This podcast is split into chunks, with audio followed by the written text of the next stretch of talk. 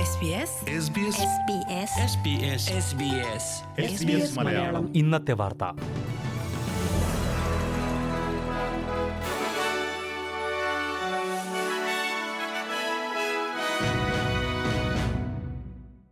നമസ്കാരം.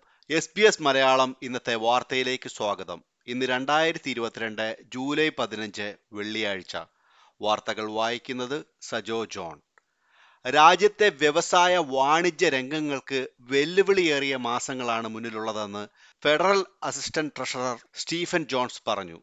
തൊഴിലാളികളുടെ കുറവും സാധനങ്ങളുടെ വിതരണത്തിൽ അനുഭവപ്പെടുന്ന ദൗർലഭ്യവുമാണ് ഇതിന് കാരണമെന്നും അദ്ദേഹം ചൂണ്ടിക്കാട്ടി.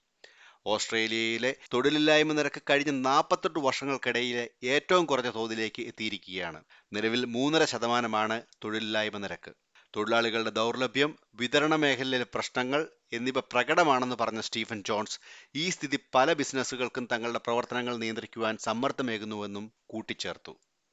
ലോകം കാലാവസ്ഥ അടിയന്തരാവസ്ഥയിലാണെന്ന് ഓസ്ട്രേലിയ ഉൾപ്പെടെ പതിനാറ് പസഫിക് രാജ്യങ്ങൾ സംയുക്തമായി പ്രഖ്യാപിച്ചു. പസഫിക് സമൂഹത്തിലെ ഭരണാധികാരികളുമൊത്താണ് ഓസ്ട്രേലിയൻ പ്രധാനമന്ത്രി ആന്റണി അൽബനീസി സംയുക്ത പ്രഖ്യാപനം നടത്തിയത്. പസഫിക് ഐലൻഡ് ഫോറസ്റ്റിനോടനുബന്ധിച്ച് രണ്ട് ദിവസങ്ങളായി നടന്ന സമ്മേളനങ്ങളിൽ ആഗോള താപനില ഒരു ദശാംശം അഞ്ച് ഡിഗ്രി വർധനവിൽ പരിമിതപ്പെടുത്തണമെന്നും തീരുമാനമായി. സംയുക്ത വിജ്ഞാപനം പുറത്തിറങ്ങുന്നതോടെ രാജ്യത്തെ കാർബൺ പ്രസാരണ നിരക്ക് വലിയ തോതിൽ കുറച്ചു കൊണ്ടുവരുവാൻ അൽബനീസി സർക്കാരിന് സമ്മർദ്ദമേകുമെന്ന് കരുതപ്പെടുന്നു. അതേസമയം ഓസ്ട്രേലിയൻ സർക്കാരിന്റെ പുതിയ കാലാവസ്ഥാ നയങ്ങളെ പസഫിക് നേതാക്കൾ സ്വാഗതം ചെയ്തതായി പ്രധാനമന്ത്രി അൽബനീസി പറഞ്ഞു. കാലാവസ്ഥാ നടപടികളുടെ അഭാവം മനുഷ്യാവകാശ ലംഘനമായി അന്താരാഷ്ട്ര നീതിന്യായ കോടതി പരിഗണിക്കണമെന്ന വാനാവാറ്റുവിന്റെ നിർദ്ദേശത്തെ ഫോറത്തിൽ പങ്കെടുത്ത എല്ലാ രാജ്യങ്ങളും പിന്തുണച്ചു. ഓസ്ട്രേലിയയ്ക്ക് ഏത് തരം ആണവ അന്തർവാഹിനിയാണ് ലഭിക്കുക എന്നത് അടുത്ത വർഷം തീരുമാനിക്കുമെന്ന് പ്രതിരോധ മന്ത്രി റിച്ചാർഡ് മാൾസ് പറഞ്ഞു.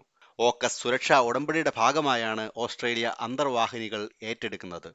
ഫ്രാൻസിൽ നിന്ന് അന്തർവാഹിനികൾ വാങ്ങുന്നതിനുള്ള മുൻ കരാർ ഓസ്ട്രേലിയ റദ്ദു ചെയ്തിരുന്നു. കരാറിൽ നിന്ന് പിന്മാറിയത് മൂലം ഫ്രഞ്ച് സർക്കാരിന് ഫെഡറൽ സർക്കാർ നഷ്ടപരിഹാരം നൽകേണ്ടി വന്നു. അടുത്ത വർഷം ആദ്യപാദത്തിൽ തീരുമാനമെടുക്കുമ്പോൾ പുതിയ അന്തർവാഹിനികൾ എപ്പോൾ പ്രവർത്തനക്ഷമമാകുമെന്ന് പ്രഖ്യാപിക്കുമെന്നും മോൾസ് പറഞ്ഞു.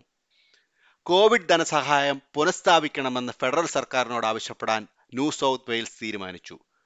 കോവിഡ് മൂലമുള്ള പ്രതിസന്ധികളെക്കുറിച്ച് ചർച്ച ചെയ്യാൻ പ്രധാനമന്ത്രി തിങ്കളാഴ്ച ദേശീയ ക്യാബിനറ്റിന്റെ അടിയന്തര യോഗം വിളിച്ചിട്ടുള്ള സാഹചര്യത്തിലാണ് ന്യൂ സൗത്ത് വെയിൽസ് സർക്കാരിന്റെ ഈ തീരുമാനം.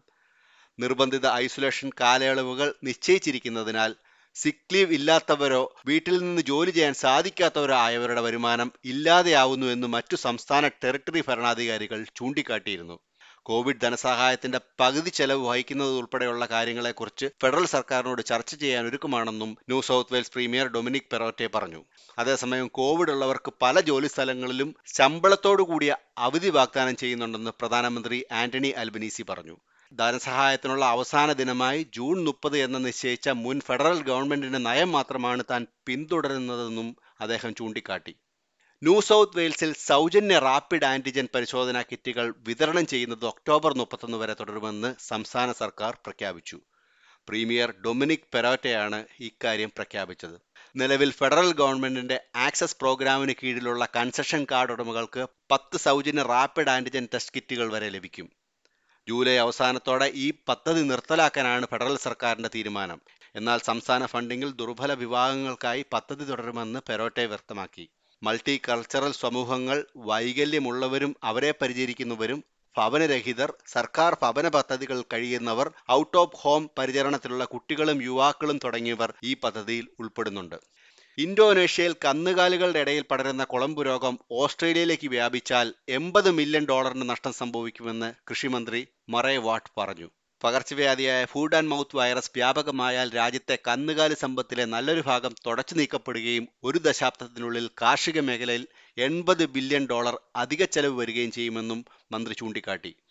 ഓസ്ട്രേലിയയിൽ കുളമ്പ് രോഗം വരുന്നത് തടയാൻ കോമൺവെൽത്ത് ധനസഹായത്തോടെ പാക്കേജ് പ്രഖ്യാപിച്ചു. ഓസ്ട്രേലിയയിലും വിദേശത്തും രോഗം പടരുന്നത് തടയാൻ പതിനാല് മില്യൺ ഡോളർ ചെലവഴിക്കുമെന്നും മറേ വാട്ട് പറഞ്ഞു.